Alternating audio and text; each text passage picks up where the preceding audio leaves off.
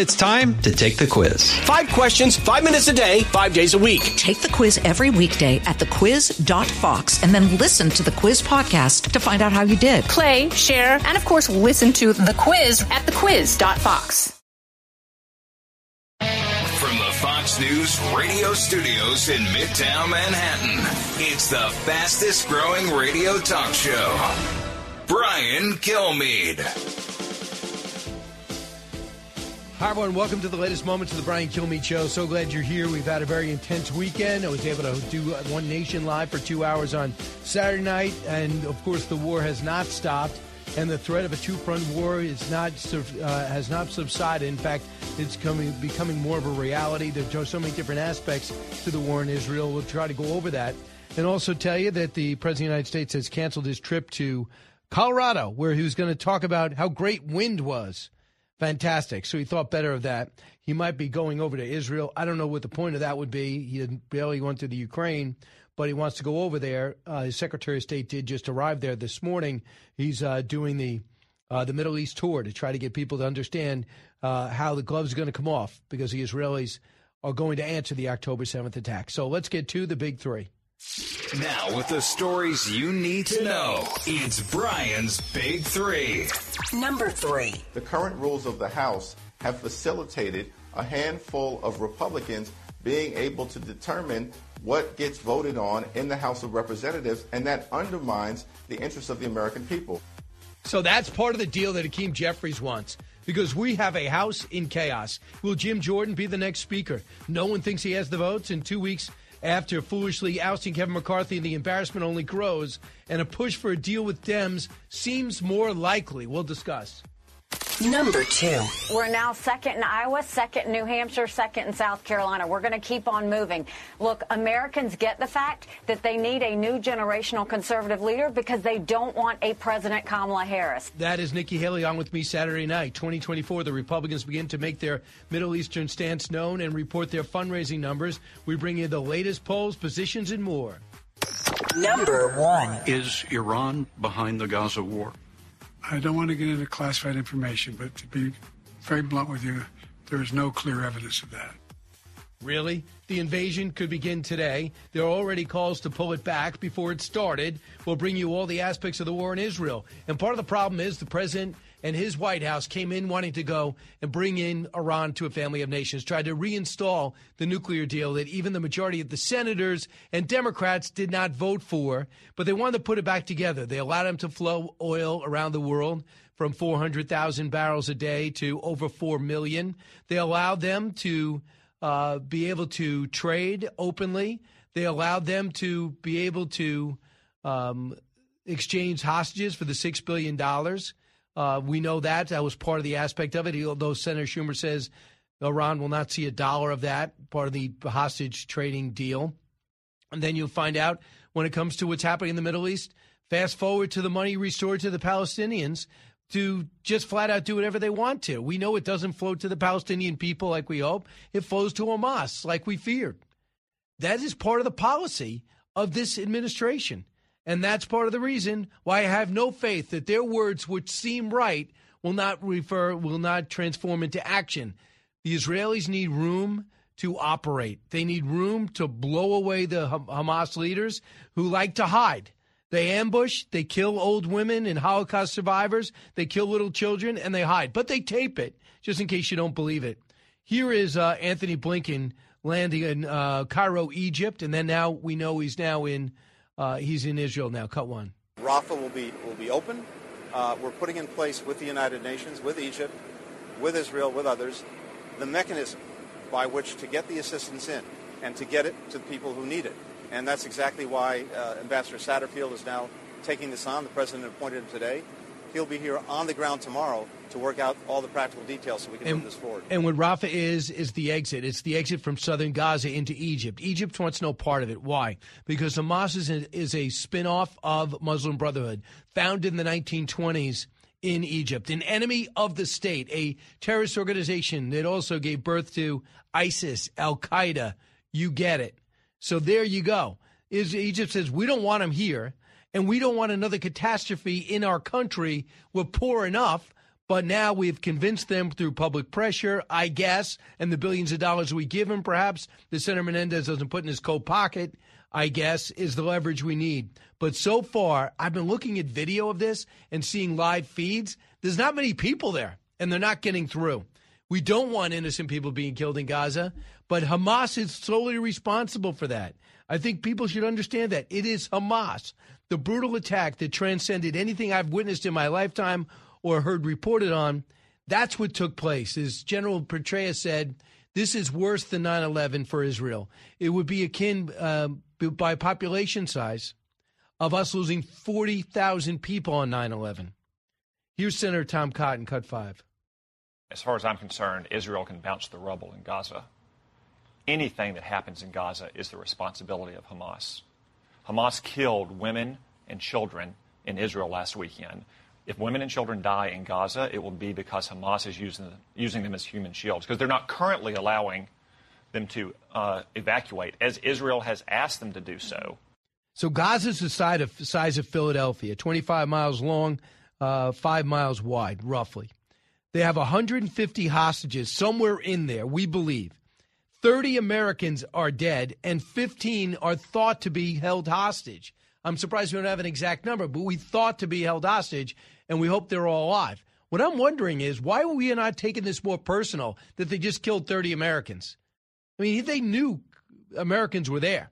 They did unbelievable preparation and surveillance of this. It's incredible what they were able to pull off and coordinate effectively in their evil minds. So I don't have much faith in their Secretary of State laying the law down. Number one, keeping Saudi Arabia possibly getting to say something positive, keeping the UAE and Bahrain in the Abraham Accords, and giving the message to Qatar to stop harboring, stop harboring Hamas the foreign minister of Iran, in Doha over the weekend, met in a celebratory dinner in Qatar. Why is this okay? Why is this acceptable? Because we have our military base in Qatar? I understand we put a lot of money into it. That also should give us a lot of leverage because of it. It's going to be some tough fighting, I get it. But Iran's involvement needs to be drilled down on quickly. We have to understand these enemies have existed, they're just showing themselves now. Currently, we have seen some shelling and some probes from Hezbollah in the north. So that has forced a lot of troops to go north and leave the south, which makes sense to me because I don't know how many troops you need in Gaza. I mean, you have 25 miles long. They got about 5,000 men. The most of them in tunnels. It's going to be challenging. I just don't know if you need hundreds of thousands. And Hezbollah has always been an enemy and a danger. Hamas, an enemy and a danger. So if they're going to fight, now's the time when Israel, if ever, has the world sentiment behind them saying they got to take care of business. Frank McKenzie, uh, the general who was all involved in the Afghanistan evacuation, was on over the weekend. There was such a disaster, by the way, and said he had no choice because he had to listen to President Biden and his timeline to get out. Some of the weapons that we left in Afghanistan are being used by Hamas, insult to injury. Here's what he said about Iran's role. Cut nine. I I believe it's likely they did not know the date or time of this particular attack, but Iran, by supporting Hamas with hundreds of millions of dollars down through the years, by providing them with equipment, by providing them with training, and, and by supporting their ideology, is certainly the moral author of this attack even if they didn't know the exact time, the exact timing of this particular attack. And now they threaten Israel. They said, "You better not go into Gaza. You're going to have a problem with me." We got a huge problem with you. And if you ever if you ever get nuclear weapons, the whole world will have a problem with you. Israel wants the ability and the American backing to go ahead and take care of business in Iran. And should things get out of control, we got three aircraft carrier groups, uh, consistent with not only the aircraft carriers but the destroyers and supporting ships, sitting there now in the Gulf. Iran does not like direct confrontation. They like to do things cowardly. They like to do things through terror and through proxies. So they have plausible deniability in many cases. So here's what Lindsey Graham said cut 13. I am poised to use military force to destroy the source of funding for Hamas and Hezbollah. The idea that Iran read about this operation in the paper or on television is laughable. 93% of Hezbollah and uh, Hamas's money comes from Iran. They're the source of the problem. They're the great evil. So If Hezbollah escalates against Israel, it will be because Iran told them to. Then, Iran, you're in the crosshairs of the United States and Israel. Right. Uh, listen, Senator Graham, I wish you had more power. I do think your sentiment's correct. Nobody wants war, but if you're willing to fight a war, it usually avoids a war, and strength does it all. Now, I was on with General Spalding this morning, and we are going over maps, and he says that this is all coordinated. He believes Hamas attacks Israel to get us strung out. He believes that Russia attacks Ukraine to string us out. And now he believes that China will either orchestrate a move in Korea or go take Taiwan because our resources are so spread out. And there is no number two right behind us. It's a possibility, isn't it? You can't rule it out. My problem with this whole White House is not that I disagree, they seem ill equipped to handle anything not the economy, not the border, not world affairs. But for some reason, no one's giving that message to President Biden, who, in sitting down with 60 Minutes at the softest interview I've ever seen 60 Minutes do, he says this. Uh, he says this about why he wants to run again. And why he wants to run again is totally opposite of why he should be running. He thinks he can run on the economy. Nobody else thinks that. He thinks that. He also thinks that he's got to run again because they got some. Uh, they have a lot of important things that they got to get done. They have a lot of important things they got to get done. They want to continue on re- rejiggering middle the Middle East. Really? Here's what he said. Cut four. Given these two wars and the dysfunction in Congress, are you sure that you want to run again? Yes, because I'm sure. Look, when I ran, I said, the world's at an inflection point.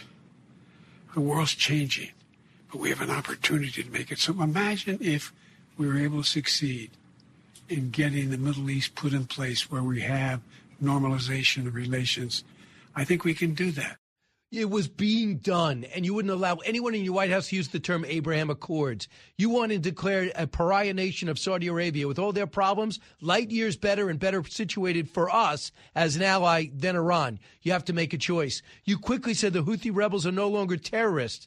Allow the kissing up to Iran, hoping they'll let you back into the bad nuclear deal. They didn't care. But that also undermines Saudi Arabia because the Houthi rebels in Yemen were lobbing rockets into Saudi Arabia. You stopped the recognition of Israel from happening with the most important nation for that to happen with, and that was Saudi Arabia. It began to get back on track before this quickly happened. You saw what happened with Afghanistan. Your slow reaction with Ukraine asking for a ride out for the leader, saying he'd be wiped out in three days, and then suddenly realizing how much courage he had and how strong the Ukrainian people were. And then you slowly armored them.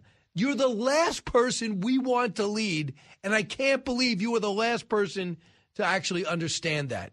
But that's what you have to run against Republicans. That's why, in the real clear average, Trump, despite all the headwinds, is up by one, and Nikki Haley's up by the average of four. You listen to Brian Kilmeade show. I'll take some calls next, 1 408 7669. And then Andy McCarthy will, outside the, will outline the legal case that Israel has to go all in, all in against Hamas. Brian Kilmeade show. Giving you everything you need to know. You're with Brian Kilmeade. Fox News Radio on demand on the Fox News app. Download the app and just click listen. When you swipe left, you can listen to your favorite Fox News talk shows live. Swipe right for the latest Fox News Radio newscasts on demand. Fox News Radio on the Fox News app. Download it today.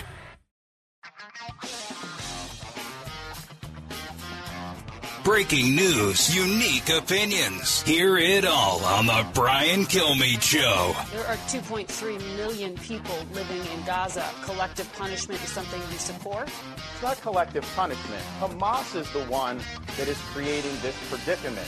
Hamas is the one who always uses civilian targets to conduct operations. And we dealt with this some in Iraq, where Al Qaeda in Iraq would commandeer mosques so, mm-hmm. under normal circumstances, of course, you don't target a religious institution. But if you have terrorist groups that are converting that in to a base of operations, then you absolutely treat that as military targets. But that's because Hamas is making those decisions to convert that infrastructure into the use uh, for terrorist purposes. So Margaret Brennan on Face the Nation just teased off on Governor DeSantis if he's some lunatic because he said we do not want to take any Palestinian refugees. He said, why not? He said, well, they're not all terrorists. Because yeah, they might not be terrorists, but they're anti-Semitic.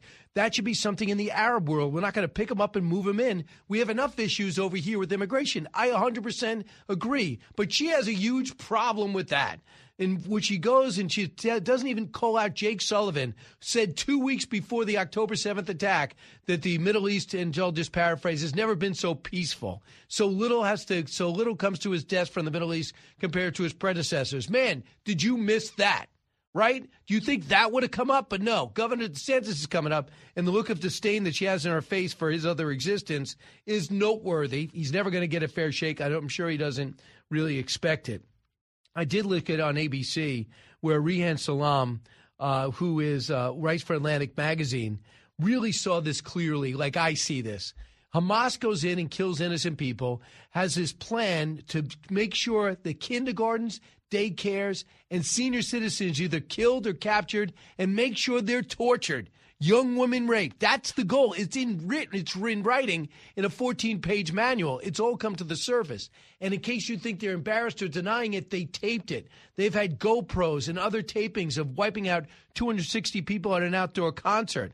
And I'm just amazed how everybody's so worried about what happens in Gaza, but they don't seem nearly as concerned what happened at the Gaza Strip over the border when these people broke through and got raided. So here's what he just said uh, yesterday, cut 19 this is not just about Hamas. What Hamas did was egregious, was an outrage against any decent human being. But Iran has been deeply involved, not just with Hamas, with Hezbollah, with Palestine Islamic Jihad.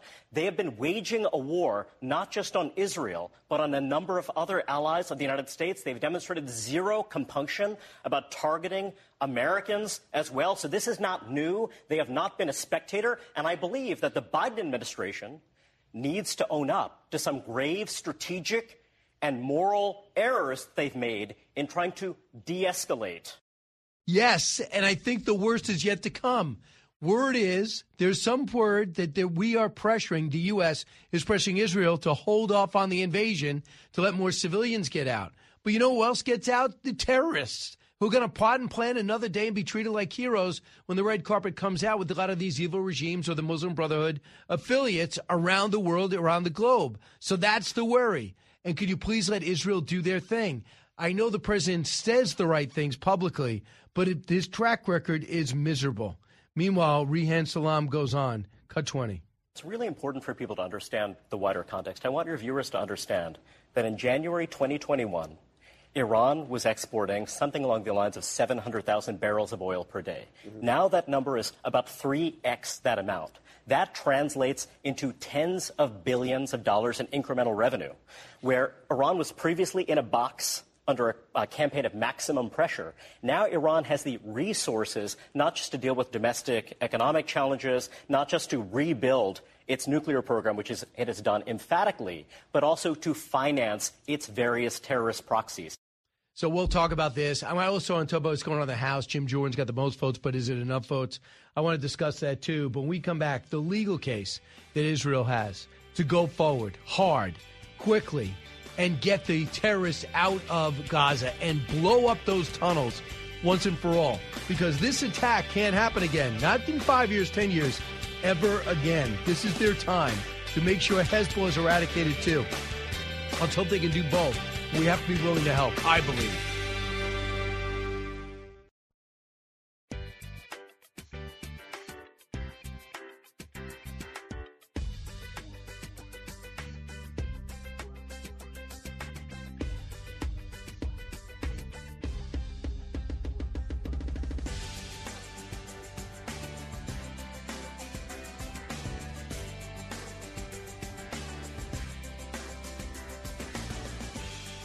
Fastest three hours in radio. You're with Brian Kilmeade. In this moment, we don't have um, anything that uh, shows us that Iran was directly involved in this attack and in planning it or in carrying out. It's not like the Iranians were ever going to be able to get all six billion or even a billion at a time. Uh, the idea would be it would be allocated in very small chunks. So the idea that even if they had started to draw on that fund, that it would be able to fund Hamas is just not true.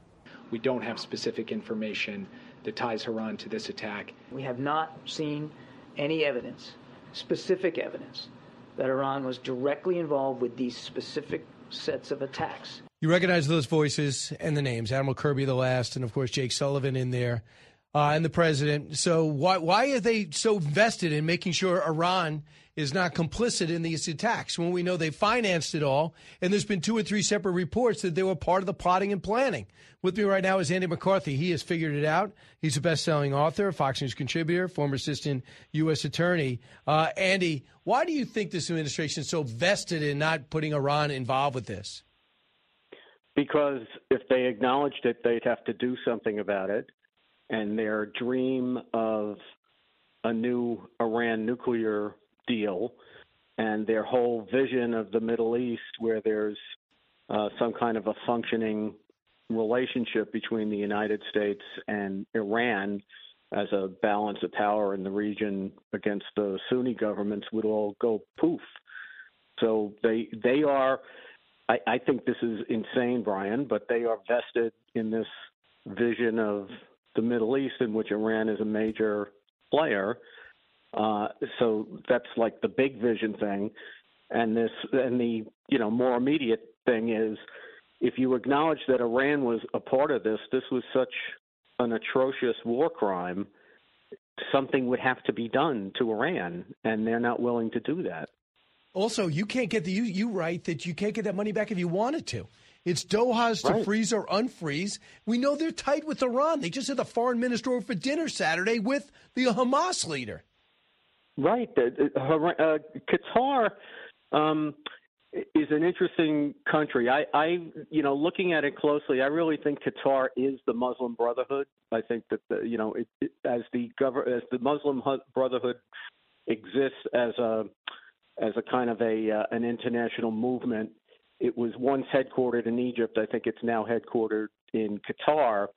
And one of its big projects, Brian, over the last decade plus, has been to kind of bridge uh, the divide between, uh, you know, the Sunni uh, Islamic governments and Iran, and it's done a lot to allow. It's it's actually done a lot to get the pretty get the Sunni governments in the region pretty steamed at it um, over uh, it, it, the over its close alliance with Iran to the point that um, Saudi Arabia, Kuwait, the United Arab Yeah. Emirates, I think, and, and Bahrain, they broke off diplomatic ties with Qatar in 2017 over its ties to Iran. They did reestablish ties, but Qatar very recently, when Iranian troops were captured, Iranian operatives were captured in Syria, it was Qatar that ponied up $57 million to get them back for Iran. Um, so they have a very close alliance, and the thought that the Qatar government is going to side with us over its Sharia supremacist ally Iran is just I think that's like you're you're it's delusional. Right. We have a big military base there, and I think we think that's leverage. On top of that, you you point out something about the Iranian deal. It makes no sense. We don't really know anything about the Americans we got out. They threw in another relative that lived there that just wanted to leave. And then is it the agents that we swapped them for were legitimate criminals? Spy, they were spies, and were they forced to leave our country? No, because two of them were um, green card holders, and one of them was a dual citizen of Iran and the United States. And the Iran, so they are our people, not Iran's people. And as a result, um, w- for some reason, what we did was instead of a prisoner swap, which is what they sold us as, like, you know, we get our five back and they get their five back, they insisted that we released those three American Iranian operatives so that they could go back to work in Iran. Um, you In- know, no, no, in Iran or in the U.S. They're, uh, I'm sorry. they are still in the United States because they can't be made to leave. They're you know they're either citizens or lawful permanent resident. I did not know this. This is after reading your story. It's the first time I knew this. Yeah, well, because the way the administration told this to people was that it was just a common prisoner swap. And look, nobody likes prisoner swaps in the sense that, you know, in order to get our people back, we usually overpay, which means, you know, like look at the Brittany Griner situation, right? We got her back, which is a wonderful thing. Uh, but at the same time, we gave up a terrible Russian operative who is, you know, who go, gets right back into the business of doing uh, anti-American activity, and we have to live with that. Here, you know, when they sold this to people, they said, you know, it's just a prisoner swap, and we all said, well, you know, okay, we have to give up five to get back five. Um, people were more upset about the money, I think, understandably so, the six billion, than the idea that we were doing the swap. But when you look closely at the swap, it wasn't really a swap because what they did was demand that we release they we had to release five people. Only two of them went back to Iran. Three of them we had to release back into the United States, even though they had been convicted of being Iranian clandestine operatives. So I think the Biden administration knew people would be upset if anyone ever focused on this, which people really didn't seem to do. Uh, and I, I, I take I blame myself for this too. I didn't look at it this hard until uh, all this other stuff recently happened.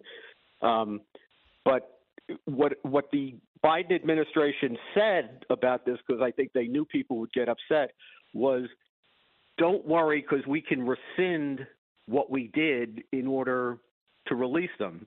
And what they didn't want to tell people was Biden had actually pardoned these people in order to release them at the Iranians' insistence. So they said, but don't worry, if they do anything, if they misbehave, we'll rescind the pardons. And as a matter of constitutional law, you can't rescind a pardon. If you could rescind a pardon, don't you think Biden would have rescinded the pardons that Trump issued at the end of his term?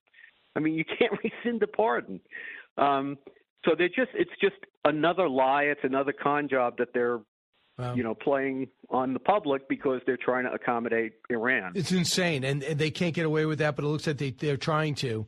So let's talk about the, what you write about, and this is a big thing. Why is there such a delay in the invasion? Some say that we've been pushing Israel to take it easy, give uh, the give the Palestinians time to get south, and give uh, give us some time to get Egypt to open up the gate. Listen what Andrea Mitchell says on Meet the Press, cut sixteen. They are telling Israel, and he's going to be heading back to Israel, to stress the restraint. They are already losing the public relations, the support of Europe. So that is a big concern. But what you also heard today, importantly, Lindsey Graham got approval to go in with that delegation. The Saudi deal is not dead. This comes right after Secretary Blinken was meeting with the Saudi leader overnight.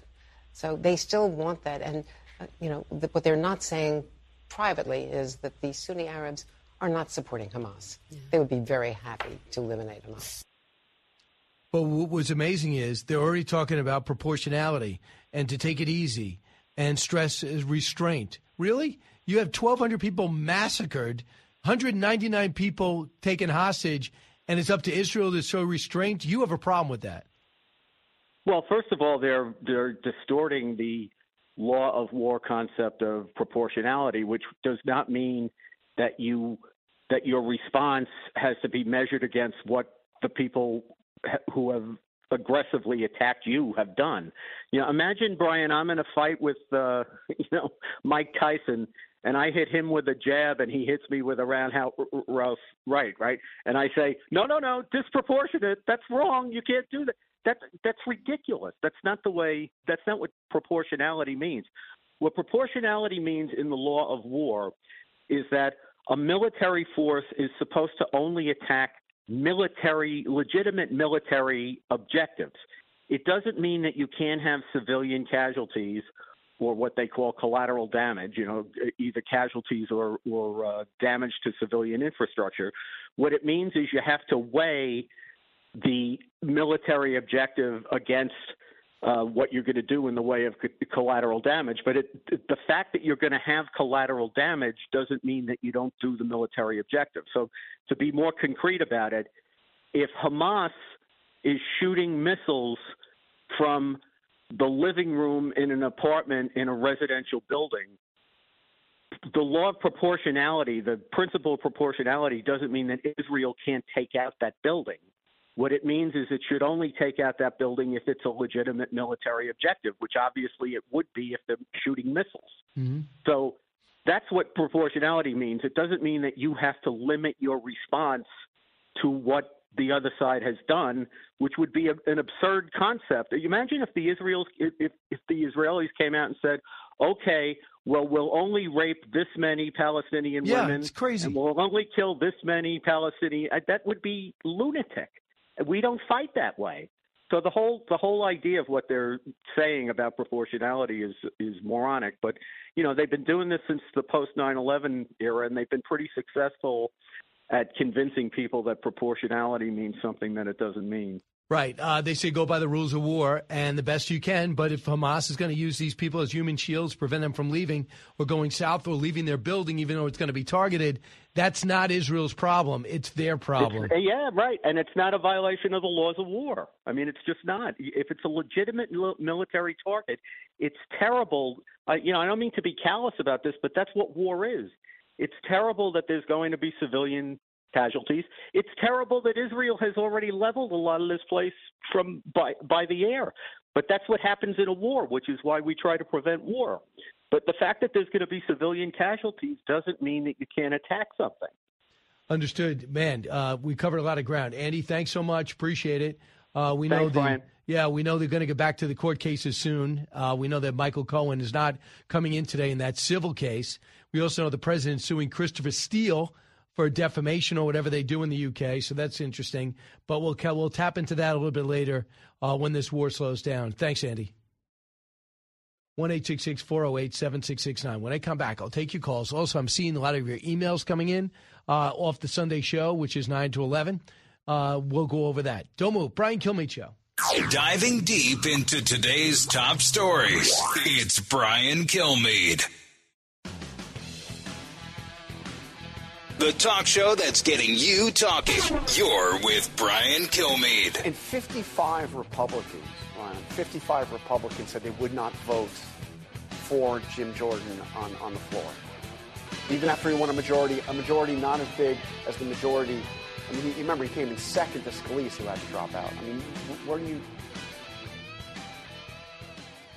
So that was Jonathan Karl. That was pretty much his question, but I wanted to pull it uh, because it just shows where we're at right now. And no one can figure out. In the beginning, I think Democrats and a lot of left leaning media were kind of a, happy. They said, wow, the Republicans are falling apart. But now it's getting crazy. You imagine just a branch of government just stopped working? Branch of government just not working. They're not doing appropriations bills. I thought you had to have it done by November, right? They're not doing the investigation. I thought they had to impeach uh, the president because we're going to get to the bottom of what all those accounts are involved with. I don't hear anything going on there. Do you? There was a documents uh, interview with Robert Hur. There's a huge story there that the president of the United States has, has found his stories does not add up, along with his staffers, that he was actually maneuvering for certain types of intelligence over the course of years. That was arguably as big, if not bigger, than Trump's situation. After all, he's moving boxes around to his garage. You know, he's moving boxes around uh, to the Penn Center, moving boxes around to his lawyers. Doesn't matter. So now I, I talked to two congressmen on Sunday, and their stories lined up. It looks like Jordan's got about 200 votes, but if it doesn't go through, they're talking about maybe just make letting McHenry have it temporarily, but Democrats have to vote on that. Let him hold on to the speakership, and and just uh, keep the body functioning because they need aid for Taiwan. They need aid for Ukraine. They need aid, an emergency aid package for Israel. There's other things they want to vote on. They also want to do this thing where they want to prevent all these refugees from coming here from Gaza. Don't you? Here's Hakeem Jeffries. This is what he wants. Cut 28. We want to ensure that votes are taken on bills that have substantial Democratic support and substantial Republican support so that the extremists aren't able to dictate the agenda. The current rules of the House have facilitated a handful of Republicans being able to determine what gets voted on in the House of Representatives, and that undermines the interests of the American people. We can change the rules to facilitate bipartisanship, and that should be the starting point of our conversation. Well, here's the thing. I don't blame Hakeem Jeffries for trying to get some leverage, but there's a there's one party with the majority in the Senate and a different party in the House. He wants to pretend as if they're all equal. It's not equal, and I can't see Republicans giving that up. But some are getting so frustrated with those eight idiots that blew this whole thing up, and then still won't agree between Scalise, Jordan, or anybody else. So the House speakership has at least 10 to 20 Republicans who oppose the nomination of Jim Jordan. The question is, will they budge at all out of sheer embarrassment and necessity if Jordan fails? And I imagine he's going to go at it almost as much as um, as Kevin McCarthy, who I interviewed today. We might want to pull some of that. And said that I'm still going to work to get Jim Jordan elected. If I was Kevin McCarthy, I'd be tempted to go back to Bakersfield and just hang out. He said, No, I got 70% of these candidates. I campaigned for them, got them elected, recruited most of them. It means too much for him to get the majority. He's not going to give up. I give him great credit on that. Other candidates Tom Cole, Elise Stefanik, Tom Emmer, Congressman Kevin Hern of Oklahoma. I hear a lot about him. Of Texas, Jody Arrington. So that's where we stand. Dan Crenshaw says, well, it's not good. There's no positive message here. I don't want to give everybody the impression that it's a giant crisis either. I know it's sometimes it feels that way. It's a democracy. Democracy is always messy. I think the real problem is that we've allowed a different process of democracy to take hold within our conference, which is the majority does not rule. So, would you give, take Democrats, Patrick McHenry, power to make critical legislation decisions and be the speaker and preside over it and empower him to sign the stuff into legislation or get it over to the Senate? Uh, also, four moderate Democrats led by Josh Gottheimer, co chair of the bi- bipartisan uh, Problem Solvers Union, sent a letter to McHenry on Friday proposing a vote to expand his authority. So that could be it. We will see. Uh, I don't see anything good of this except for one thing. People realize that Matt Gaetz is only out for Matt Gaetz. Matt Rosendale only out for Matt Rosendale. If you come into, and I don't know Congressman Good, but does he vote for anybody for anything ever? I mean, does anyone ever been on a team sport before? You know, might not agree on the captain, you might not agree on the lineup, you might not agree with the coach, but you're on that team, so play ball. Can you imagine if the squad was able to dictate to Nancy Pelosi? In the end, they got in line. I don't know why, but they did get in line. They always get in line, but they don't agree. Brian Kilmeade Show. From high atop Fox News headquarters in New York City, always seeking solutions, never sowing division. It's Brian Kilmeade. Hey, welcome to the latest moments of the Brian Kilmeade Show. I come to you from Midtown Manhattan, heard around the country, around the world, where embarrassingly, I saw so many protests in Times Square and around marching through the streets on Broadway and 7th Avenue through these new plazas that they built because they don't want any cars coming down. So you have these mammoth protests, and these people are just so clueless, saying things to the effect of, "We know those that massacre didn't happen," let alone the Israelis had it coming to them. Yes, children needed to be beheaded. Exactly. Embarrassed. Uh, New York City's really embarrassed itself, but the mayor pushed back, and for that I salute him. Michael Goodwin coming up from the New York Post shortly. Uh, and then we have other great guests coming up this hour. Uh, we'll give you a perspective on everything because there's a lot going on over in Israel. So let's get to the big three. Now, with the stories you need to know, it's Brian's Big Three. Number three. The current rules of the House have facilitated a handful of Republicans being able to determine what gets voted on in the House of Representatives, and that undermines the interests of the American people. Yes, that is Hakeem Jeffries trying to solve to his advantage the speaker problem. And it is embarrassing. It is a house of chaos. Kevin McCarthy joined me on Fox and Friends. I'll bring back some of that interview. They ousted him for absolutely no reason, and they had no plan. A joke. Number two. We're now second in Iowa, second in New Hampshire, second in South Carolina. We're going to keep on moving. Look, Americans get the fact that they need a new generational conservative leader because they don't want a President Kamala Harris. Uh, that's what she's done effectively and make everybody know that she does not think Joe Biden can make it through his second term. That is Nikki Haley. The Republicans begin their Middle Eastern stance to let everybody know how they would handle this latest crisis. Also, we bring you the latest polls, positions, as well as fundraising numbers. Number one. Is Iran behind the Gaza war? I don't want to get into classified information, but to be very blunt with you, there is no clear evidence of that. You want to be blunt because you want to keep relations going with Iran, which is criminal. The invasion could begin any moment. There we are. There are calls to pull back before Israel even goes into Gaza. We bring you all the aspects of the war in Israel. And I cannot wait to get Michael Goodwin's uh, take on this. Michael joins us now. Michael, you know, with everything that you've seen, with all the crises that we had, including the 9 11 attacks here in New York City, how disturbed are you by the series of events since October, October 7th and beyond? Well, good morning, Brian. Look, I, I, I think we're entering a, a new phase of world history. And uh, I, I think a lot of the trends that we've seen and that you and I have discussed, I mean, the emergence of China, the brazen threats against the West, against Taiwan, the war in Ukraine, the invasion, trying to gobble up, trying uh, Putin trying to recreate parts of the Soviet Union, uh, Iran with its nuclear weapons push, with its terrorism around the region. Uh, I think these things are all coming to fruition.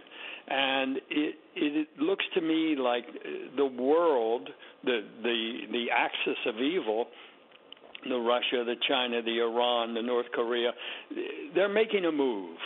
And it's not necessarily all coordinated, but I think it all stems from the same thing.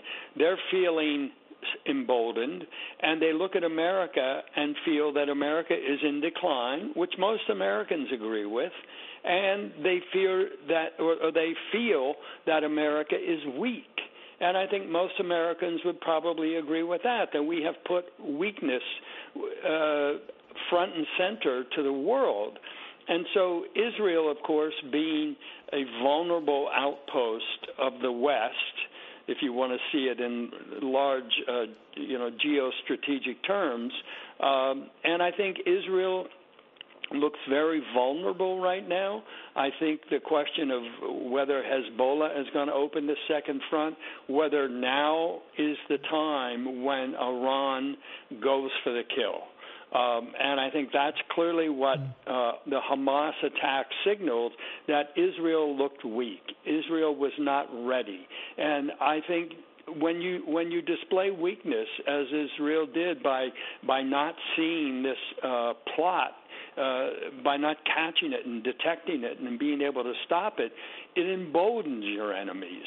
And so I think we live in a very precarious time, Brian. It's not hard to imagine that we're in this early innings of new developments that really shake to the core everything we believe about our our own country's strength and power and its place in the world. A couple of things, just to, to back up. The AP did a poll: seventy-eight percent of our country say our nation is off course, and I think that's a correct statement. Off course, easy to put back because we just have the we have the wrong leadership making terrible choices.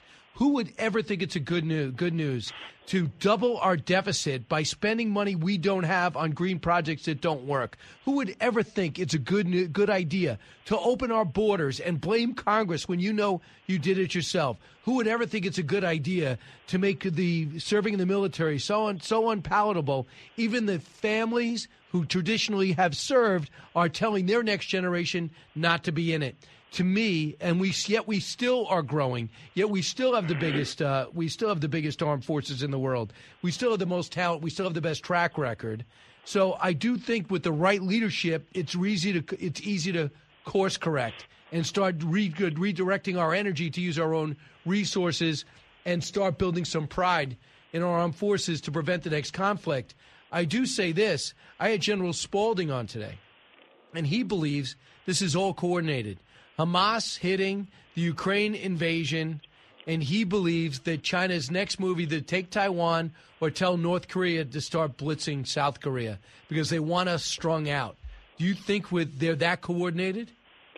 Well, I don't. I actually don't believe it's coordinated, but I think it is connected in the sense that they see each each of these rogue nation sees um, the the path forward, and that America is slow slow to react.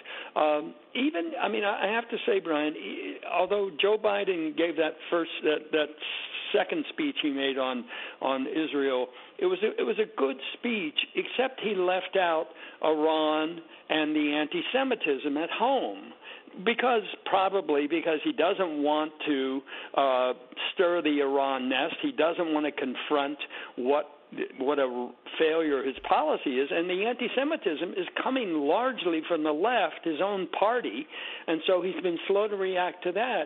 But then, in subsequent days, he has said different things. For example, the idea that it would be a mistake for Israel to occupy Gaza, or that it has to be careful, not about civilians. All that's fine, except what are you really saying? What are you supporting? What's your policy? How far do you believe Israel can and should go? Because if Israel is successful in decapitating Hamas, then what? Does Israel just pull back again uh, out of Gaza? Well, what happens in Gaza? I mean, there will be a new Hamas. There will be a new takeover. So Absolutely. this is the kind of things that are very complicated. And Joe Biden, he looks like he's half asleep all the time. I mean, I'm watching him on Sunday. Do you know what Scott Pelley said leading up to that interview? The president had a busy day, and they told us when he gets tired, he goes back to his stuttering. Excuse me? You're making excuses for the president before their interview where you gave him a series of layups? What would you say to Iran if they told you uh, that they were going to attack Israel? Don't. Wow. Let's send that clip out and make the president look tough. Why don't you just add kettle drums and make him sound like he's uh, the, the, the next incarnation of FDR? Well, me, it's funny you mention that because I had the same reaction, or, or similar, I should say, in the sense that Scott Pelley seemed to be asking him just yes or no questions. They were, do you believe it's wrong for blah, blah, blah? Yes. Do you believe it's right for blah, blah, blah, blah? No. I mean, uh, what, what kind hell? of interview was that? It you're was not, crazy. You're, not, you're supposed to bring out his thinking, not just sort of bake him a cake and ask him if he likes it or not. And what about this? Uh, I want you to hear this clip, and, and I'm not going to lead the witness. I want you to hear this. Cut, cut four. Given these two wars and the dysfunction in Congress, are you sure that you want to run again? Yes, because I'm sure. Look, when I ran, I said the world's at an inflection point. The world's changing, but we have an opportunity to make it. So imagine if we were able to succeed in getting the Middle East put in place where we have normalization of relations. I think we can do that. So I just wanted you to let that ruminate for a second. Can you bring me through the question and the answer? Well, I, I mean, it's it's sort of he, he cannot he cannot finish a complete sentence, so he switches midstream, and then he always reflects back to the past right? When I decided to run, it was because I mean, in other words, it, it's it's a hodgepodge, and there's never a complete thought in it. There's never a real answer. He's just he's not functioning like an, a, a, an adult who has had all mm. these experiences and draws on them. He cannot communicate the basic things, and I think it's very disheartening for America. I mean, where are we going? This guy's. Would you let him fly a plane? Would you? Would we're on this great plane of America? Can, can he really be the pilot? So, I mean, so it, the question silly. was: Do you is is the world worthy of you serving another four years? How about this, Mr. President? You're 80 years old, or 82. You'll be 86 by the end. With these crises and uh, and the need for maybe 20 hour workdays, you couldn't handle a three hour workday. You needed a precursor to say you might start stuttering again. I mean, to not to bring up age with that question, number one. Number two is he's the one who screwed up what was coming in to a series of alliances called the Abraham Accords. He's the one who made Saudi Arabia a pariah nation, stopping the Abraham Accords. He's the one who took the Houthi rebels off the terror list who were lobbing rockets into Saudi Arabia and backing up Iran to get him back into this deal, screwing up the Abraham Accords. It was only after two and a half years and a reapproachment and a realignment because they had no choice that they went back to Saudi Arabia, that they were considering doing that. Do you know you could not mention the Abraham Accords in the White House? And now this guy thinks he's going to be the author of a realignment of the Middle East when it was handed to him? Well, you're right that the White House wouldn't even use the words Abraham Accords, um, and neither would the State Department. Look, uh, Brian, I think the if there's one key to all of this failure, it is the Democrats, starting with Obama and then Biden, treatment of Iran. They have enriched Iran. They have effectively dismantled the sanctions, and Iran is now a richer country. But all of that money, or most of that money, whether it's uh, lifting of sanctions or unfreezing cash, all of that money has gone not to help the people of Iran. Um, uh, it's gone to to fund Hezbollah, to fund Hamas. Of course. I mean that to fund the Houthis uh, that were uh, attacking Saudi Arabia. That is what Iran is. You know, Henry Kissinger said many years ago, Iran has to decide if it's a country or a cause. And I think we can safely say Iran is still a cause. It is still a revolutionary cause throughout the region and throughout the world. But Joe Biden doesn't even see it that way. He doesn't see what's happening. He keeps acting as if, as did Obama, oh, we can sweet talk them. We can just bring them into the fold, and they'll see the advantages of being part of the uh, the, the international uh, rules-based system. They talk as though that there is some magic to this. These people only understand force. That's it. They are about killing and destroying. You cannot sweet talk them, as frankly Israel learned with Hamas. So what I'm worried Hamas about, Michael, I'm worried about that delay over the weekend wasn't weather related. I'm worried that they were already trying to tie ahead. the hands of Israel. Are you? Uh, uh, uh, you mean the delay in uh, the delay in the fight and the invasion. I, I fear that we're already trying to tie their hands because of the humanitarian uh, casualties that, or the, the civilian casualties that could that could take place.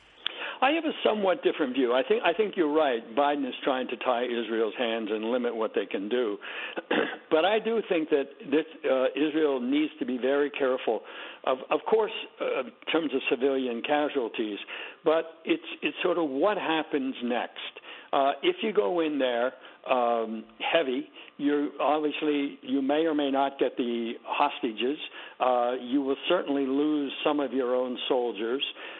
it will be a very destructive act. But even if you succeed, then what? What do you do? And I think that is a problem. I'm not sure Israel has the answer to that because it pulled out of Gaza in 20, 2005, 2006, and wanted nothing to do with it. Would love to have a peaceful relationship with Gaza. But the problem is, Gaza became the home of Hamas. Hamas runs Gaza. Everything about Gaza is controlled by Hamas. That's one of the reasons why I think Israel did not have good intelligence. I think it has no human intelligence in Gaza anymore. Uh, I think they've all been killed. I think anyone who showed any sympathy to Israel, any kind of affiliation, was killed. So I think I think if Israel is going to take over Gaza, it's going to inherit a 2 million population and it's going to have to provide services while protecting against a, an emergence of a new Hamas. So I think it's a very tricky situation. You know, even if Israel succeeds, then what? So yeah, um, I think that they killed about five or six uh, commanders already, so they had somewhat intelligence. I Right. just here's an example of, of why I can't wait for the Biden administration to be voted right out. They have just agreed to ease sanctions on Venezuela in exchange for freer elections on their oil industry, the dirtiest oil in the world. They're going to be able to sell it freely and maybe starting uh, starting to bulk up their economy and put them more in power as as long as they promise more free elections. So Yeah, again, great. making making friends with our enemies and thinking they're going to win them over. Why? Because he's not pumping oil, but he wants to buy it from them. And how many Venezuelans have come across our southern border? I mean, a million, Yep. eight hundred thousand, And they get to stay now. Yeah. I mean, none of this makes sense, right? These two things are at odds with each other, and yet that's the policy. It it it's sort of ad hoc. I mean, uh, Jake Sullivan is terrible. I mean, he's just wrong about everything. He talks about oh, the Mid East has never been so calm. Well, the only thing, uh, remember, we should have known what to expect. He was working against the Trump administration, pushing that whole Russian narrative. Yeah, Ba- yes. Michael And- Goodwin and will have to end it there. National Security Advisor. Right. Thanks so I mean, much. Back with your calls in just a moment. Expanding your knowledge base. It's the Brian Kilmeade Show. He'll make your head spin. It's Brian Kilmeade. Hey, we are back. Let's quickly go to Patty in Florida. Hey, Patty. Hey, Brian. Nice to talk to you. Same here. You want to talk about what's going on in Israel?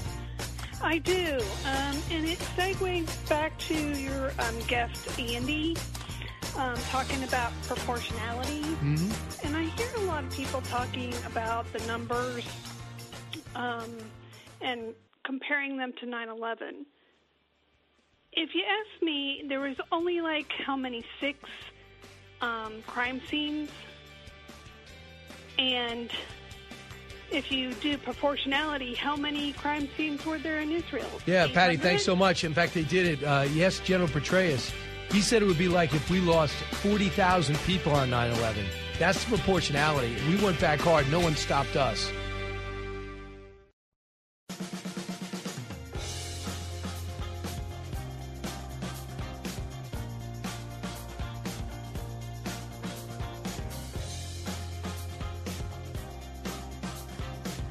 Information you want, truth you demand.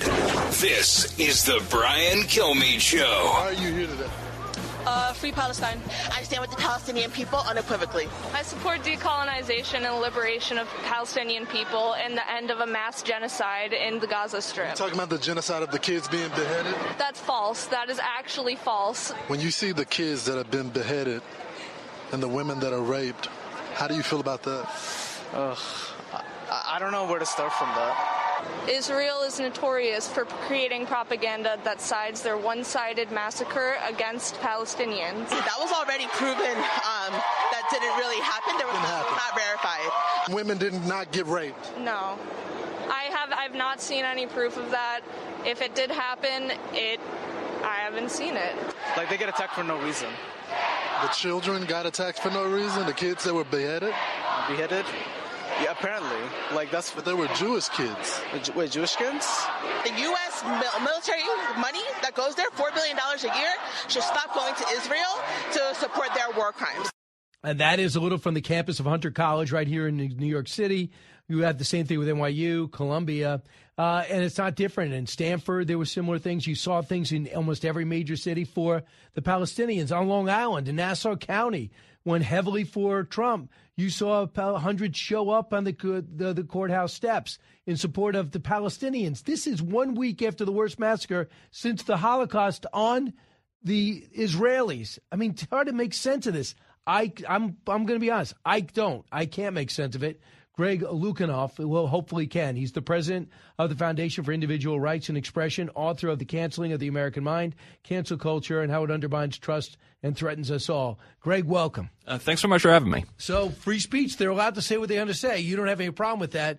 The fact that they think that way is what disturbs me. Yeah, well, and that's partially the product of cancel culture itself, because basically, I've been I've been defending free speech on campus for 22 years, um, and it's gotten so much worse uh, since 2014. And you see that kind of certainty, this kind of like dogmatic way of thinking about the whole conflict, and that's partially because anybody who says anything otherwise, particularly at elite colleges, they get canceled. But why would it be in America's interest to have college teachers teach? Uh, anti anti Israeli points of view, uh, anti American points of view. I mean, if this results in a lot of major employers not hiring from elite colleges that teach this kind of stuff, I'd consider that a win. Um, in, in our And book, so do I.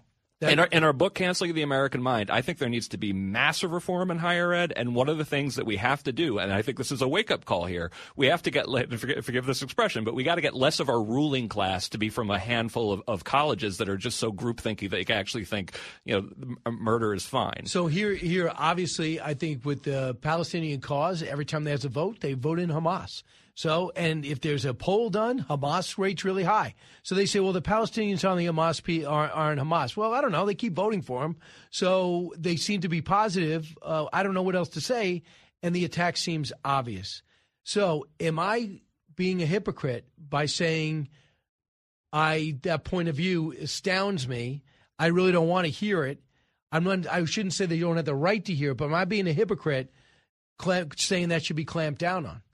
Uh, I, I mean, I'm a First Amendment lawyer, so I believe that speech. They have the right to say that. They absolutely have the right to say and that. I have the right not to hire them if I have this job. You, you, you do. Um, but one thing we, we talk about in the book is trying not to meet cancel culture with cancel culture. Yes. But I do think that if you, you know you have an employee show up and they're that certain of, of their political point of view, particularly if they're coming from elite college, you should actually be trying to figure out. Wait a second, are you going to come here and try to cancel every employee we have that disagrees with you? Because that's been one of the major problems of hiring hiring from elite colleges lately is that they show up, they act just like elite college students always had. They think they're morally superior, they think they're intellectually superior, and they show up and they want you to to, to fire people on staff who might think, for example, biological sex is real or or, or don't support Hamas. So you have uh, 30, just to finish up Harvard, we have more to talk about. Yeah. They had 30 student unions come together and write Yeah. a letter condemning Israel days after the attack. Larry Summers, the former president, said, Are you kidding me? Yeah. Other people say, Are you this is terrible. Is anyone going to say anything? After what, four days? Yeah. That's when the Harvard management, the the the, the uh, council came out and said, Okay, this is how we feel. The students can speak up, but that they don't speak for the university. Yeah. Your reaction to their reaction. Well, uh, I mean, Larry Summers, is- it, you know, is on our board, um, it, basically saying that. Wait a second. You commented on every other little tiny thing when it fit your politics better, but you won't come out and condemn monstrous attacks. of yeah, uh, Harvard. That, that, that Harvard refused to, to come Yeah. out uh, to con- condemn the attacks. I, I think he's absolutely right. I think Sam Abrams, who wrote this about Sarah, uh, Sarah Lawrence College, is absolutely right. But I do want to say one of the biggest values of freedom of speech is to know what people really think, not even if, but especially when they think monstrous things. And I want people to take a long, hard look about what they're seeing on campus today. Right. I would love for people to read Hamas's constitution and then say, "Do you still back them?" Yeah. Especially if you're gay. Yeah. If you are gay with this liberal this liberal environment, you know you're supposed to be yourself. They will throw you off buildings, and if they, it is illegal to do that. So if you're worried about tolerance.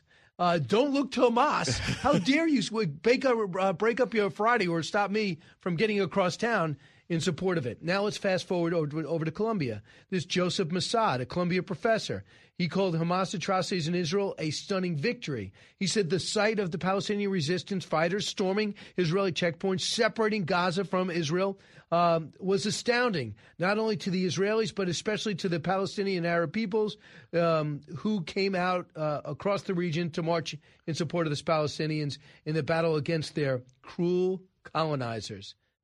Yeah, something even worse, by the way, happened at my alma mater, Stanford. Uh, a professor actually had stu- Jewish students raise their hands in class. He labeled them all colonizers, told them to gather their things and go get in the corner of, of the room. Said that you're colonizers, and by the way, colonizers have killed more people than were killed in the Holocaust, which uh, I don't know where you get that math from.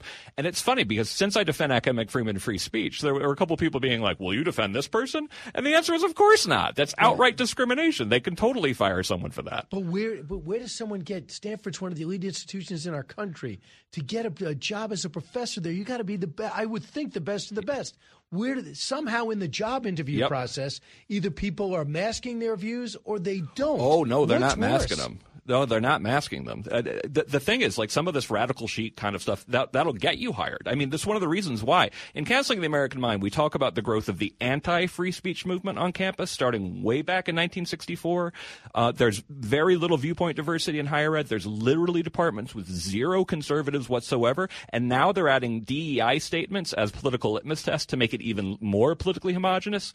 There, there are people there who want this to be a, a, a, a place where you can only have a handful of opinions How'd that happen? over a long period of time. Some of it was in, in sort of natural progression, but some of it was very much intentional. I mean, like this anti-free speech movement I'm talking about. Like these are the people like uh, Richard Delgado, Mari Matsuda, who passed speech codes in the 1980s. I've been fighting this for 22 years, and I've been singing to high heaven, warning people about how bad it's gotten on campus. I've reached the point where I think the best thing that could happen if there was some insanely hard test that maybe one out of a thousand people could pass that we use instead of people people going to Harvard or Stanford. Well, it's pretty uh, pretty amazing that these hard institutions institutions, kid, they could might people might be too scared to send their kids there now. Well, and and that wouldn't be the worst outcome. I I, I got to tell you. Right. I know it's it's incredible. Um, a couple other things. I mean, if you look into historically, Woodrow Wilson used to brag that when I was at Princeton, I got no black no black students in. Isn't it great? He almost ran on that. Yeah. And now you have a situation where people looking to condemn people who happen to be Republican, let alone uh, black, white, or uh, in between. Uh, when you talk about our institutions and you talk about these professors, you even have a number. People say cancel culture doesn't really exist. Yeah. You figured it out. Yeah. You even named the people that have been canceled. Yeah, absolutely. So tell me about this. Oh, my, it's it's crazy. And and here's the thing.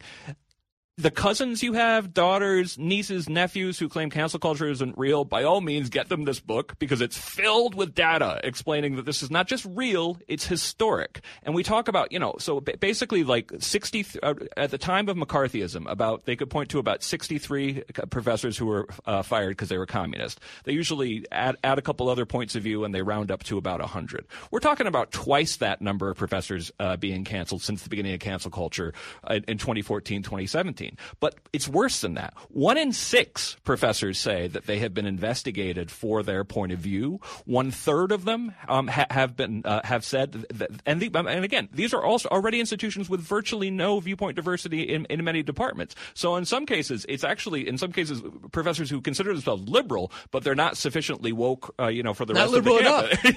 yeah, exactly. So the, yeah, I mean, liberal is Bill Maher. Yeah. And Bill Maher's astounded by what he sees. He goes, I haven't changed at all. Yeah. I'm never going to vote for a Republican.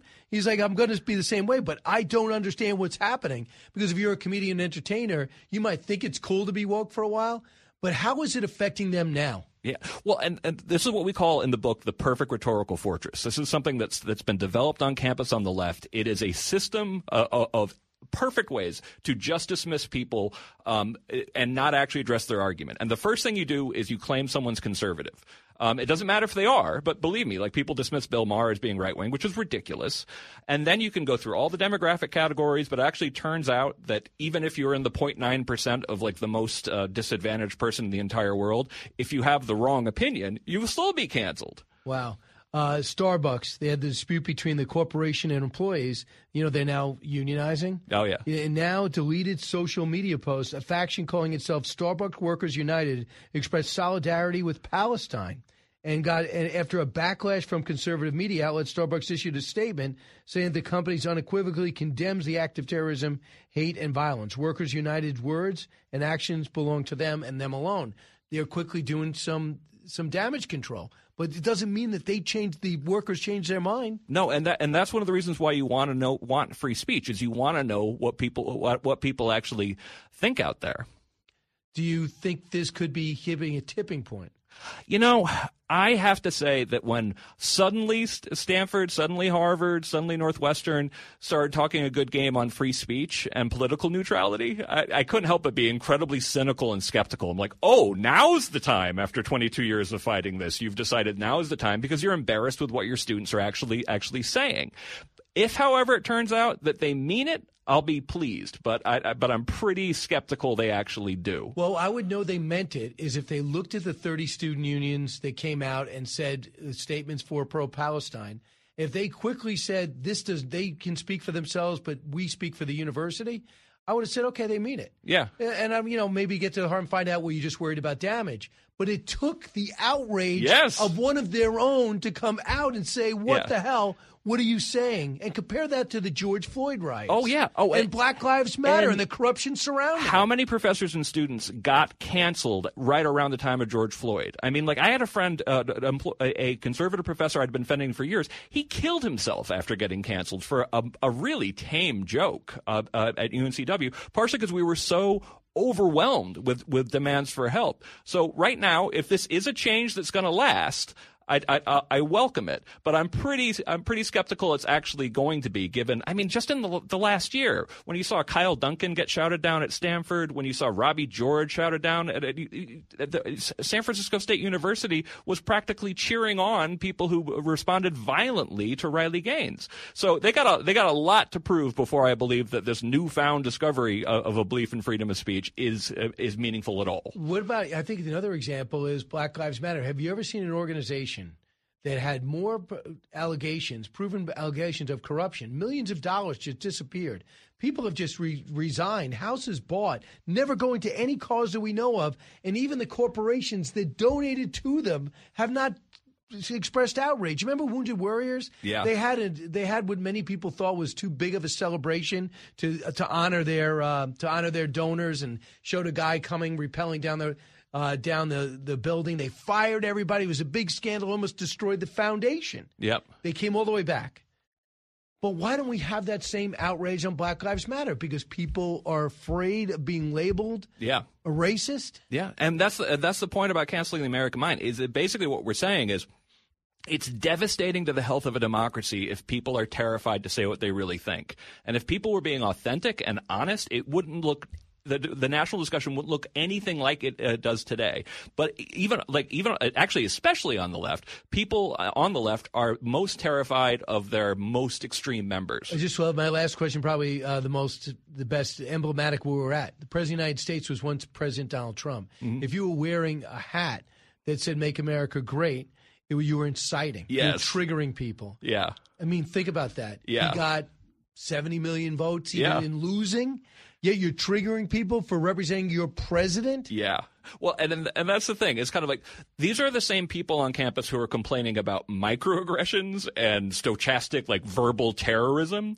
And now when they're actually cheering on real terrorism, you should never buy again the idea that these people are, you know, that faint of heart and remember that it was more or less a tactic just to win arguments against people they didn't like.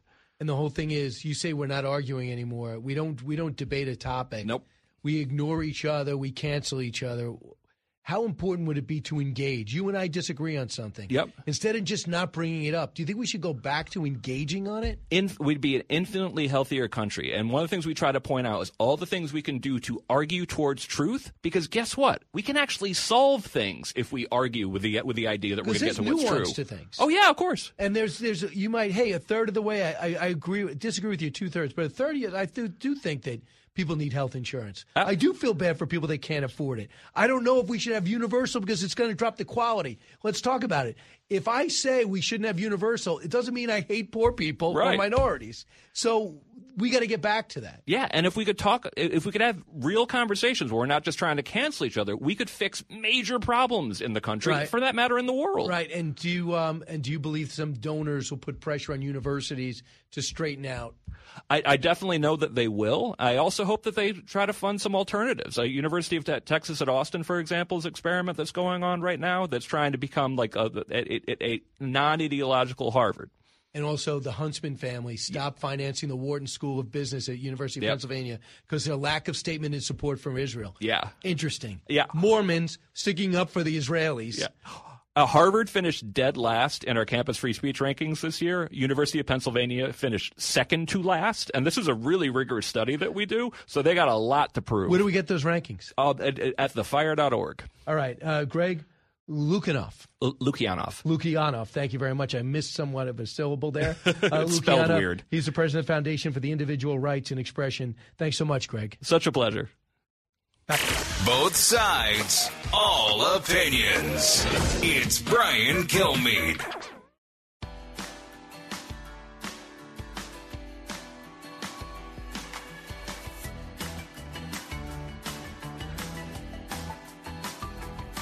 From his mouth to your ears, it's Brian Kilmeade. Hey, welcome back, everybody. Uh, we have so much to talk about, and there's so much going on with war. I do have to tell you that November 7th, my book comes out, Teddy and Booker T. Talk about two people that want to make America better, especially when it comes to race and education. Uh, the way they work together, I don't think it's often told. And that's why I'm going to be going on the road after November 7th and signing Teddy and Booker T. You can pre order BrianKilmeade.com and you get a pre signed too uh, and pre personalized. I'll be at the Vogel November 9th in New Jersey, Red Bank, New Jersey. I'll be in Ponte Vedra the next day, a few days later, the Villages, Vero Beach, Madison, Connecticut, Brentwood, Tennessee, Chattanooga, Tennessee, then back to Bayshore on Thanksgiving. Pittsburgh, Pennsylvania, doing a live show. Holland, Michigan, a live show where I talk about all my books and Patriotic, Inspirational, Motivational Day. Skokie, Illinois, and Joliet, Illinois, all doing live shows. You can get tickets at briankilmeade.com and then VIP opportunities where I get a chance to meet you. Thanks so much for listening, everyone.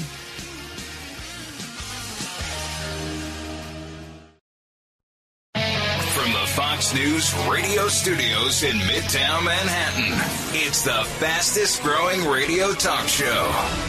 Brian Kilmeade.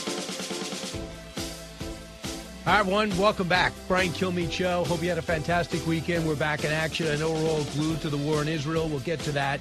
We got to get a House Speaker will understand that. That'll be fantastic.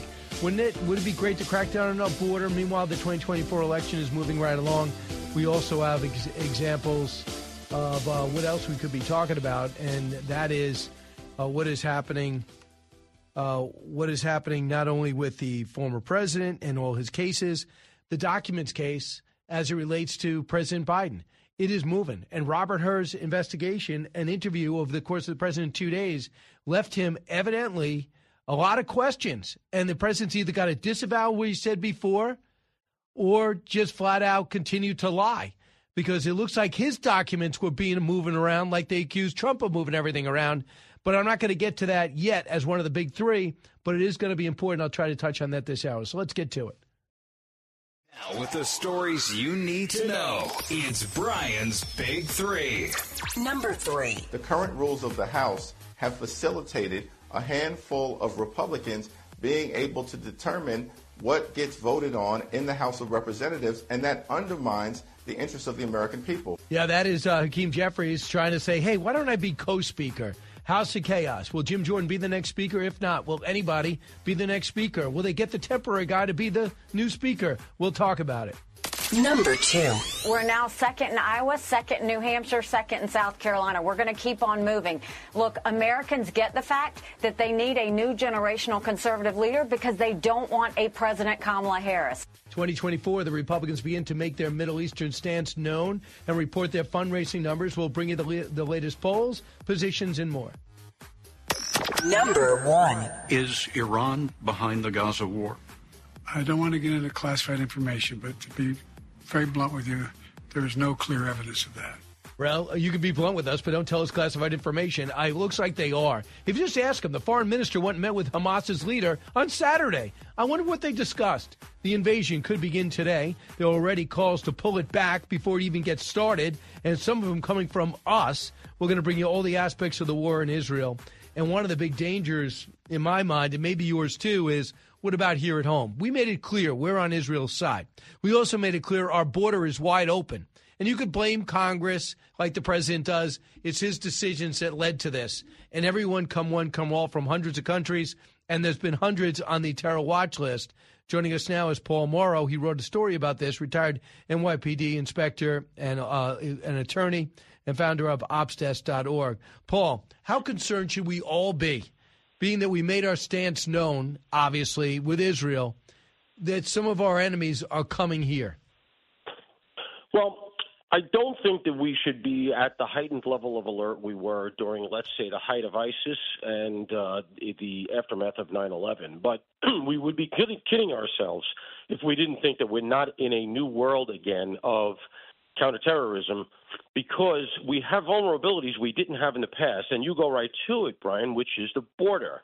When I was working counterterrorism, I did it for 15 years a clean skin, as we would call it, somebody about whom we had absolutely no intelligence. There was no footprint or anything, but we were getting word from through the through the grapevine that this person had come over the border and might have a bad guy footprint.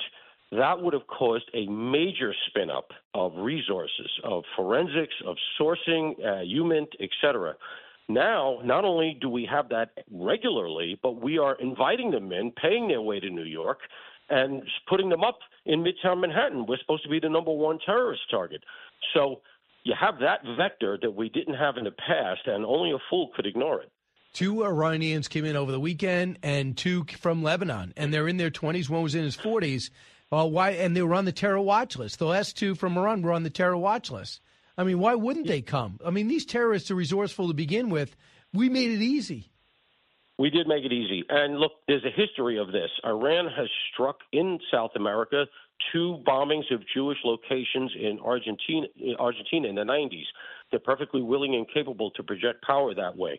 What people also don't understand is these groups have a permanent presence down in Latin America. You don't hear about it too much, but in the tri border region of South America, which is Paraguay, Brazil, and Argentina, there is a lawless area. It's known as the tri-border region, where essentially anything goes, and it's just a it's a competing series of mafia groups, for lack of a better term.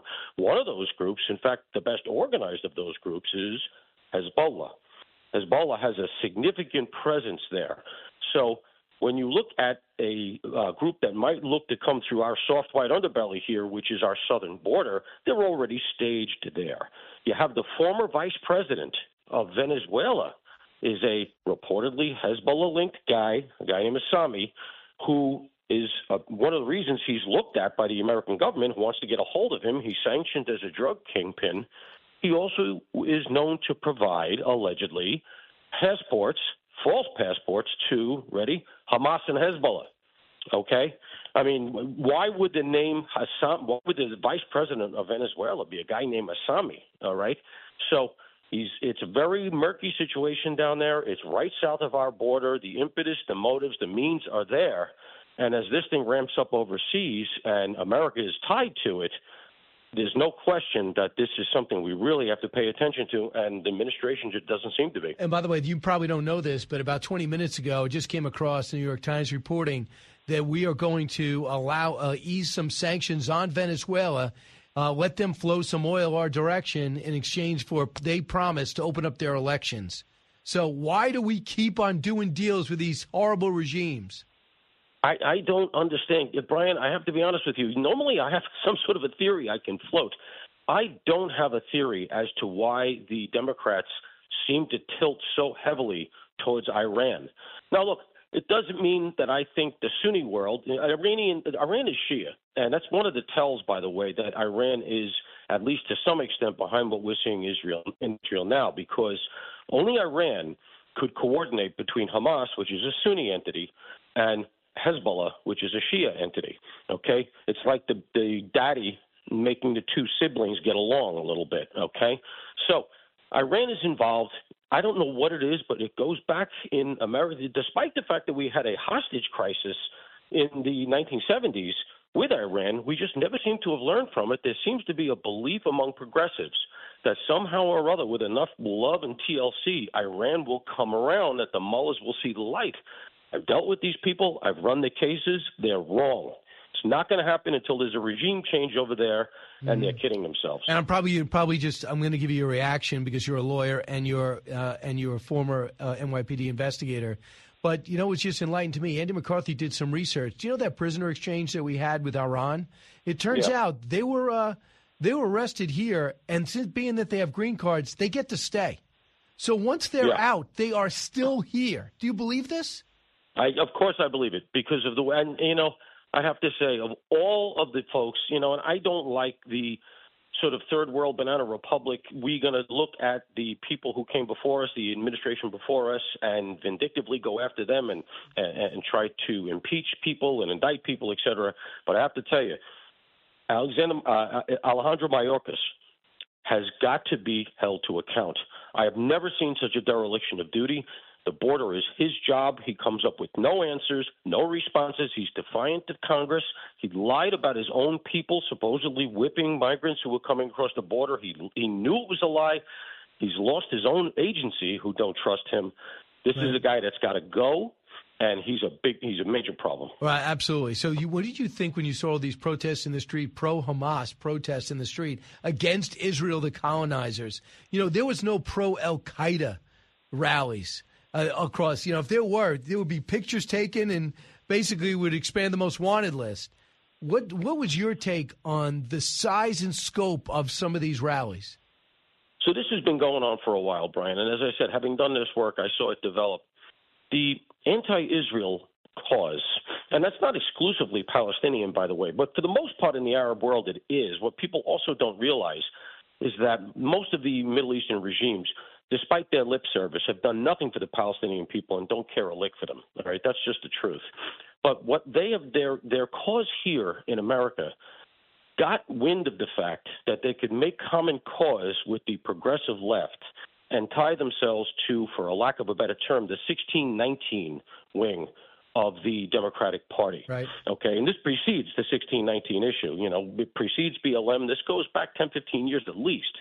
But it was a force multiplier for them And they realized that if they hooked themselves to that cause, that they would have much more exposure, much more power, and they would get a lot more attention. And that has been fomented primarily on campuses.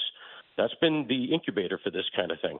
And it's clearly worked. The professors buy into it, the administrators buy into it, and ultimately they get their hmm. students to buy into it. Paul Mauro with us. So Claudine Gay, in a desperate attempt to put down the bad publicity she's getting for the 20 students unions who put out a letter in support and in uh, of, Palest- of the Palestinians and against Israel, said this over the weekend. Cut 27.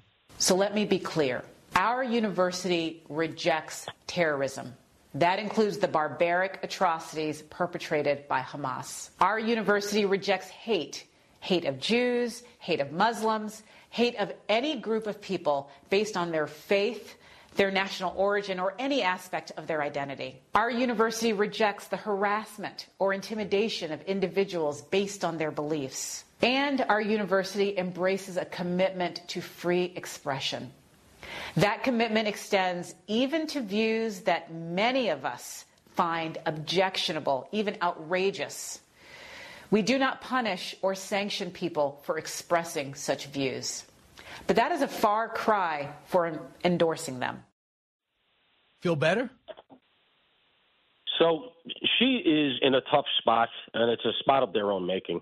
Harvard is again, you know, really where this is playing out, and related to that is the affirmative action decision that just came down from SCOTUS.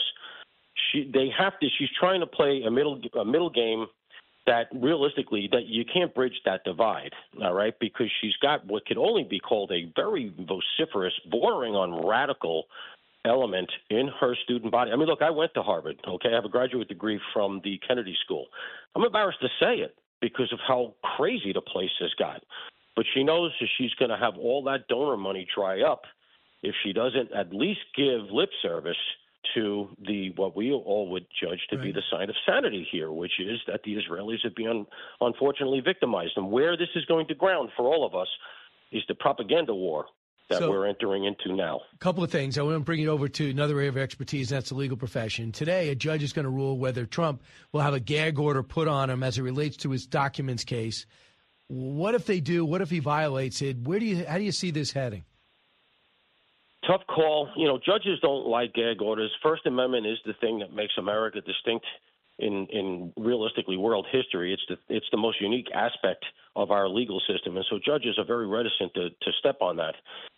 On the other hand, um, you know, Donald Trump does have a habit of saying things that uh, judges don't like. Let's just be, you know, factual here. So those are the two va- countervailing things.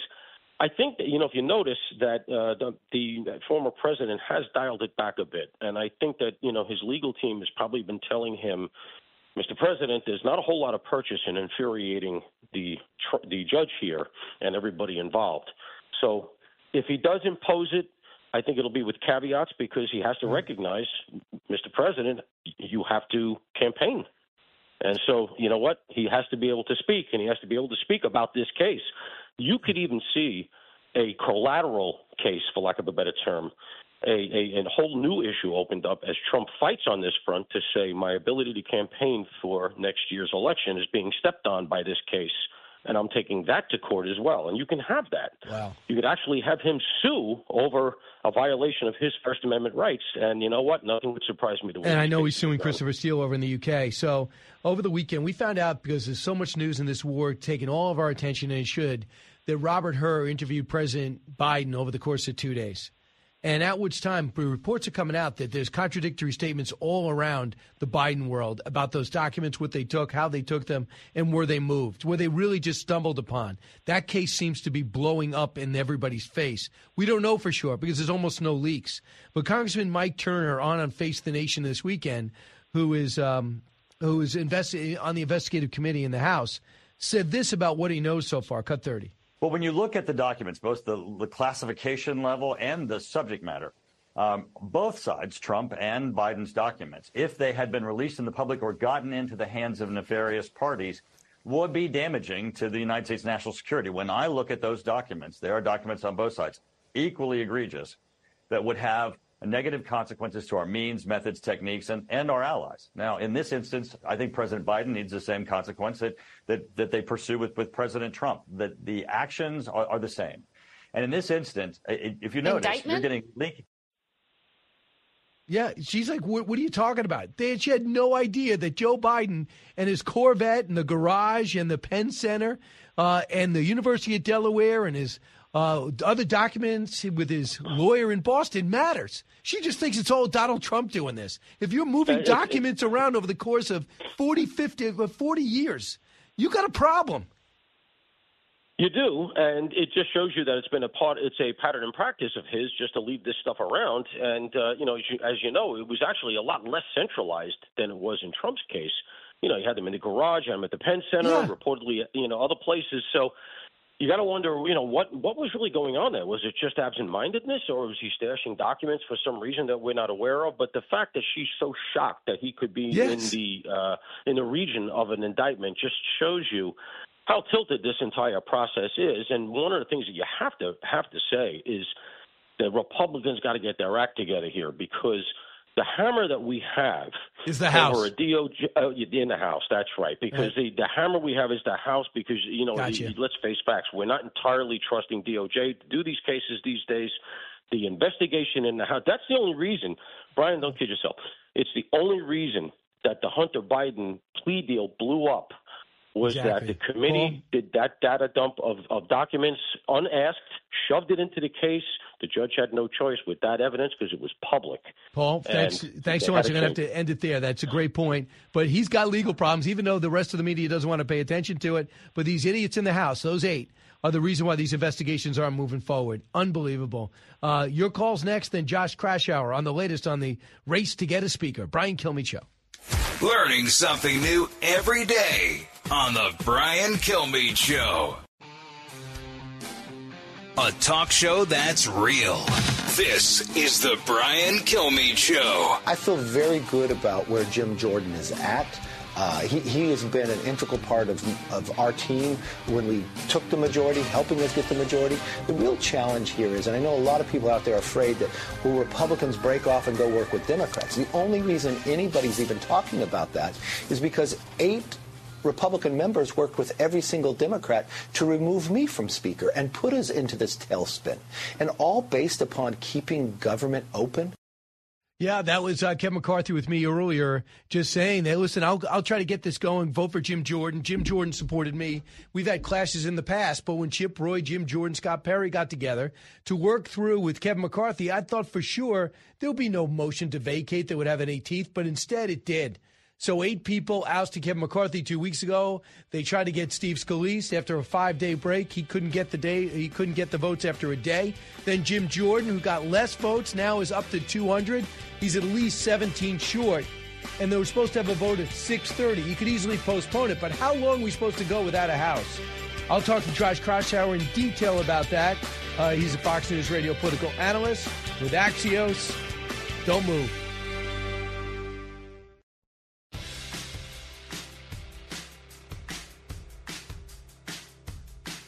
A radio show like no other. It's Brian Kilmeade. I appointed um, Patrick McHenry because after 9 11, it was a new procedure. You want the continuity of government to work. He should already have that authority. Congress should be able to be moving forward because a speaker doesn't change the outcome of a vote, doesn't the bills come through committees. And while we're electing a new speaker, Patrick McHenry should be able to have the continuity of government working right now. It was the Democrats who fought to keep Patrick McHenry from having the authority in the first place. Josh uh, Kraushaar joins us now. That was Kevin McCarthy on with me on Fox and Friends today. He is fully behind Jim Jordan. The the vote will be tomorrow, not tonight. Uh, and let's bring in Josh, who's also editor in chief of Jewish uh, Insider and with Axios too. Josh, welcome back. Hey, Brian, good to be with you. So, I mean, it's easy to lose track of what's going on with the Israeli war happening. It's easy to lose track of what's happening with the speaker. But this is really getting embarrassing, I think, for the whole country. In the beginning, embarrassing for Republicans, but I think it's embarrassing for the country. Yeah, it, it's not giving the Republican Party a, a good look, and, and it shows that they're very dysfunctional and they're having trouble governing. And uh, you saw that when you know a handful of rebels ousted Kevin McCarthy from the speakership. And I, I'm very skeptical, Brian, that Jim Jordan is going to be able to get the same amount of votes. So you can only afford to lose five, five or four or five House Republicans, and I, you know there there are a lot of rank and file Republicans trying to get in line behind Jim Jordan, but there are a lot of skeptics, especially those who are in tough tough seats that uh, that that have a lot of Democrats in them, uh, swing seats. Uh, it's going to be challenging to have Jordan unify the Republican Party. I mean, this is a guy who was a founding member of the Freedom Caucus. He was a rebel uh, and one of the more right wing lawmakers when he first came to Congress. And it's just really tough to, to make that sell across the conference. See, I, I, don't think, think that. I see. I don't think moderates, Republican moderates, will have a problem voting for a speaker. I don't think. I mean, we haven't even had this road before. Yeah, Jim Jordan was the guy that's offered. I want to get our country back on track. I don't know if you lose that many seats with that. I think you lose. Uh, I think you lose seats more with. I mean, the abortion test, absolutely uh, when you talk about things like those issues where you stand with Ukraine. Yeah. But I, I, couldn't see voting for Jim Jordan as hurting somebody in a primary, or excuse me, in a general. Well, Brian, I think I think it really depends that if Jordan did become speaker, how how would he govern? Would he support funding for Ukraine? Would he support government, you know, government shutdown, or, or actually support funding some deal to fund government?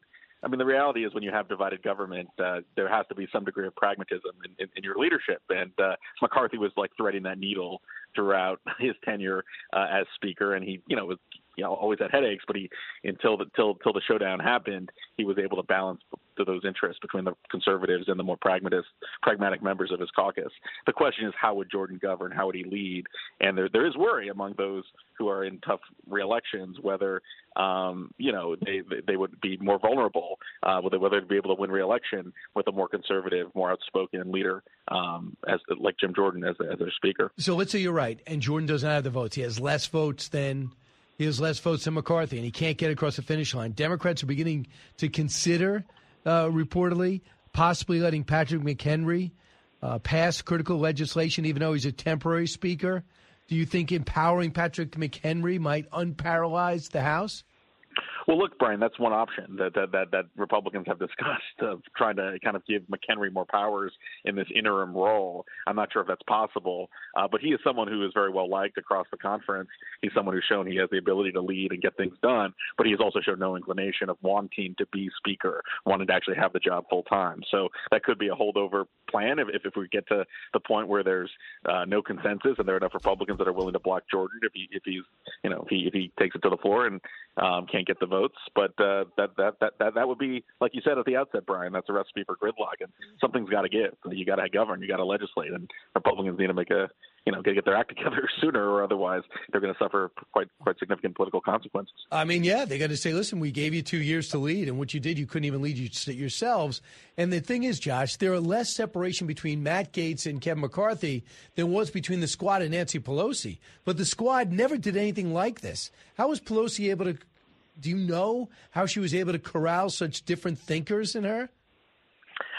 Well, look, she she was a tough boss, and she was certainly able to like kind of uh, use the punishment, frankly, political punishment, and uh, you know, them, you know, she was that that was one of her her, her legacies as, as, as speaker that she kept kept the party in line, and they, you know, full well, Brian, that they have quite quite hard left elements of their party, the squad, and they actually have moderates that that are much more. Uh, you know, pragmatic, but but she was able to keep, for the most part, the party together. Though the, she had her problems too. Uh, if you remember in her final year, like she really couldn't uh, you know keep the progressives in the same same position on spending and, and what what the progressive agenda is you know trying to get more more money government spending uh, that the on the progressive side with some of the more uh, pragmatic demands of the moderates. So she had her own issues in the final year as speaker, but um, it, it's not easy when you have a such a narrow majority as the Republicans do. It's hard for anyone. Uh, Pelosi had a narrow majority as Speaker in her final term. She had her right. own challenges. It's even tougher for, for, for, any Republican. I want you to hear what Hakeem Jeffries proposed yesterday, how he would help out. Cut 28. We want to ensure that votes are taken on bills that have substantial Democratic support and substantial Republican support so that the extremists aren't able to dictate the agenda. The current rules of the House have facilitated a handful of Republicans being able to determine what gets voted on in the House of Representatives, and that undermines the interests of the American people. We can change the rules to facilitate bipartisanship, and that should be the starting point of our conversation. So they said if you start bringing bills up on a bipartisan basis, basically give up uh, many elements of the majority.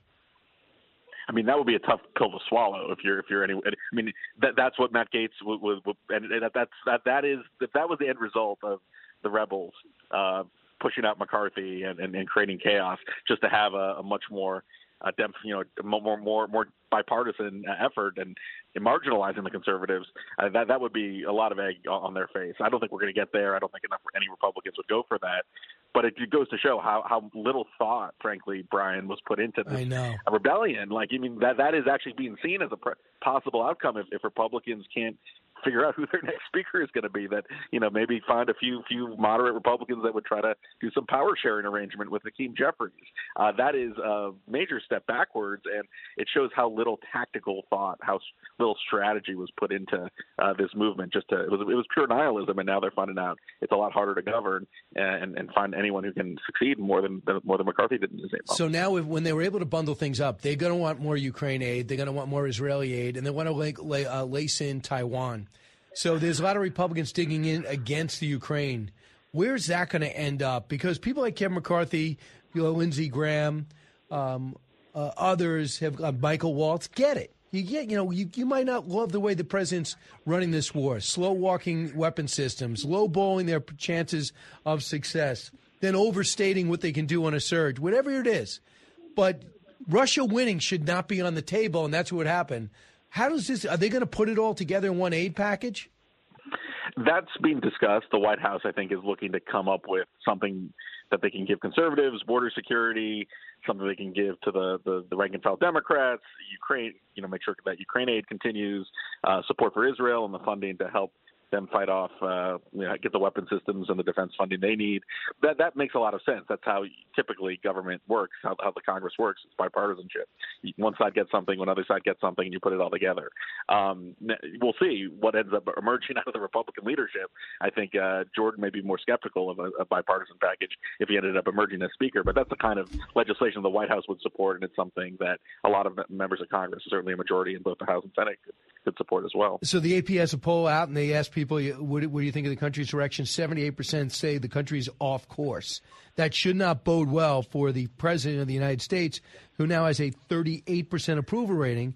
Donald Trump in the same polls got 37%, which is stunning, since he hasn't really made a decision, but he's made some speeches, but he still leads, leads, leads on the real clear average. Now, the other presidential nominees trail Trump by about 40 points, but head to head, Nikki Haley beats Biden by four to six points over the last few polls. How do you reconcile the two? Well, look, the, the, when you look at Trump and Biden's favorability ratings, they're, they're about as low as any major party nominees we've seen historically. Biden, Biden, a lot of worries about Biden's age, as we've talked about on the show, and, and Trump is deeply unpopular, and that's what you know that's why you have a tie. That's why uh, you know you look at the the general election polling and they're neck and neck. Someone like Nikki Haley, who's much more uh, well liked and has some support even among moderates uh, on the Democratic side. Uh, she, you know, look, she she she would be the most electable Republican right now. Um, she's someone who has not kind of uh, pandered to the far right elements of the party. And and look, but I, I don't know if that's the mood that Republican primary voters are in to nominate someone like Haley. But she had a good fundraising quarter. She's had momentum in, in, in, both the debates and the polls, and she's someone who, if she could consolidate support and other candidates drop out and get behind her, it could could make for an interesting race. But Trump right now is still the pretty still the dominant force within the Republican Party. Primary. Yeah, and he's in Iowa today. Uh, his campaign has raised 17.7 million last quarter. Over the last three months, 46 million, 38 million cash in hand. The DeSantis got 20 million in the last six weeks. Pence raised less than 1.2 million, and in the three weeks after his campaign announcement, uh, overall, he now has a $600,000 debt. Is he in trouble? Yeah, I mean, anyone who's not raising uh, the requisite amount of money and spending more than they're bringing in, you know, is in trouble. And Pence is not you know, he's caught between a rock and a hard place where he doesn't get support from the anti-Trump folks because he served in the administration, and he's not getting support from from conservatives they, they view him as something of a apostate. So you know, Pence is in trouble financially and, and politically, uh, but I think there's going to be a consolidation of the field that that's going to be necessary. Uh, we'll get closer to Iowa, we'll get closer to New Hampshire. Republicans are going to want to have a clearer sense of their options, and uh, their candidates that are just not not registering in polls, not getting momentum. I think there's going to be pressure uh, on them to drop out of the race and consolidate behind a few candidates. Governor Christie, they says his low burn rate. He has zero debt and 3.9 million. He wants to go through, according to you guys at Axios. He wants to last through New Hampshire, do well, use that momentum the rest of the way.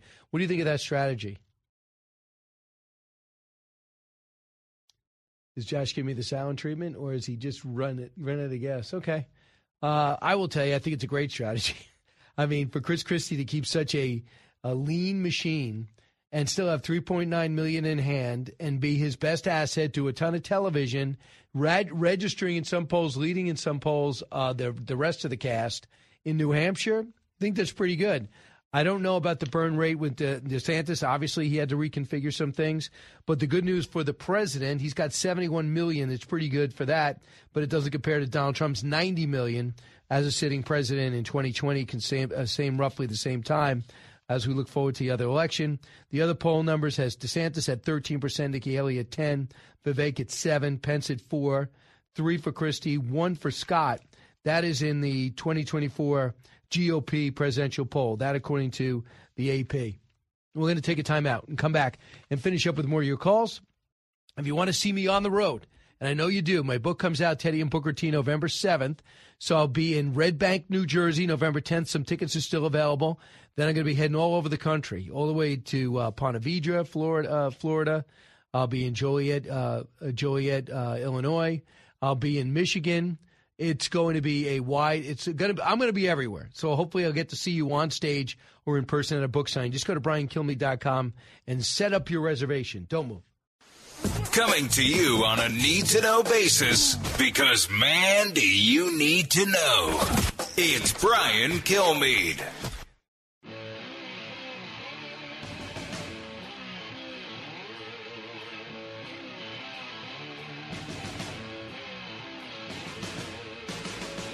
The more you listen, the more you'll know. It's Brian Kilmeade. Do you believe that Hamas must be eliminated entirely? Yes, I do. But there needs to be a Palestinian Authority. There needs to be a, a path to a Palestinian state. But the two state solution is dead. I mean, there's just, you just killed it.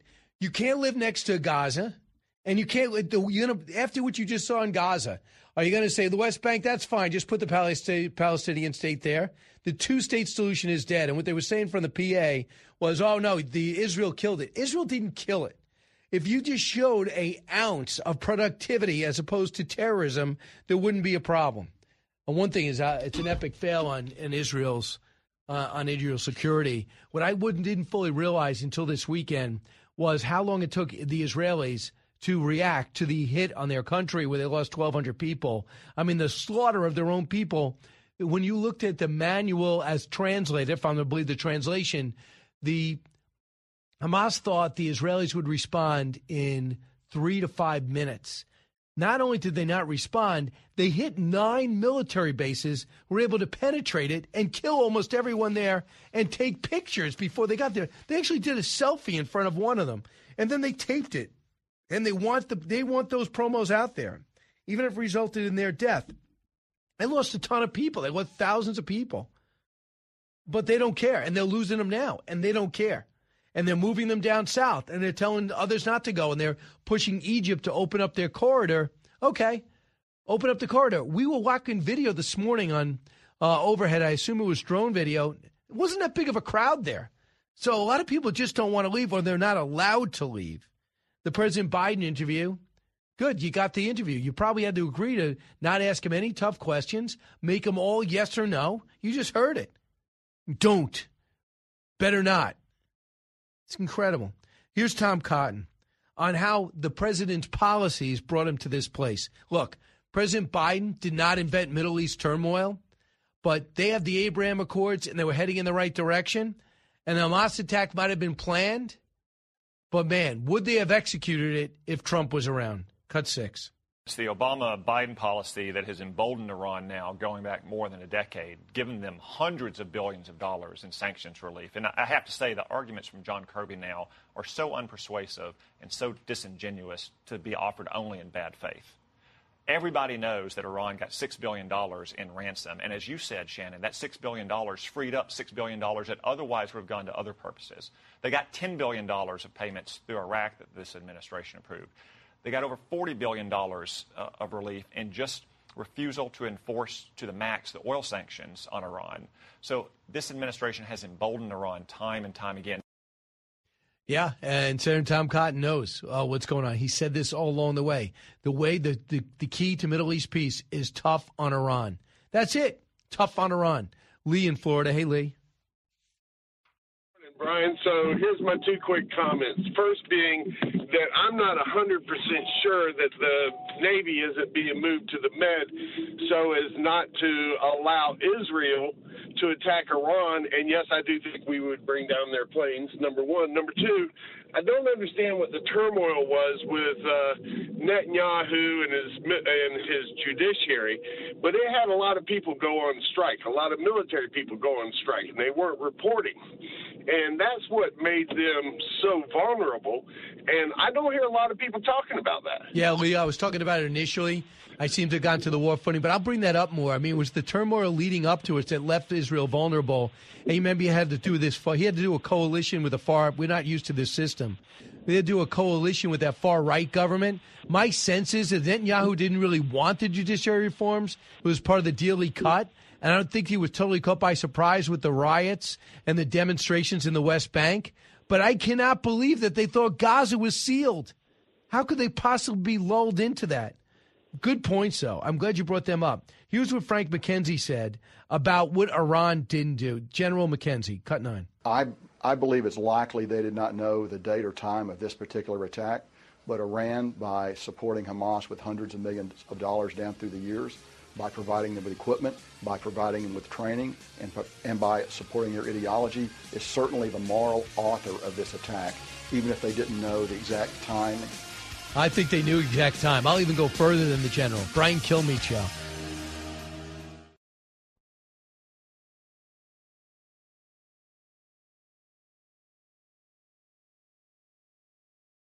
From the Fox News Podcasts Network. I'm Janice Dean, Fox News senior meteorologist. Be sure to subscribe to the Janice Dean podcast at foxnewspodcast.com or wherever you listen to your podcasts. And don't forget to spread the sunshine.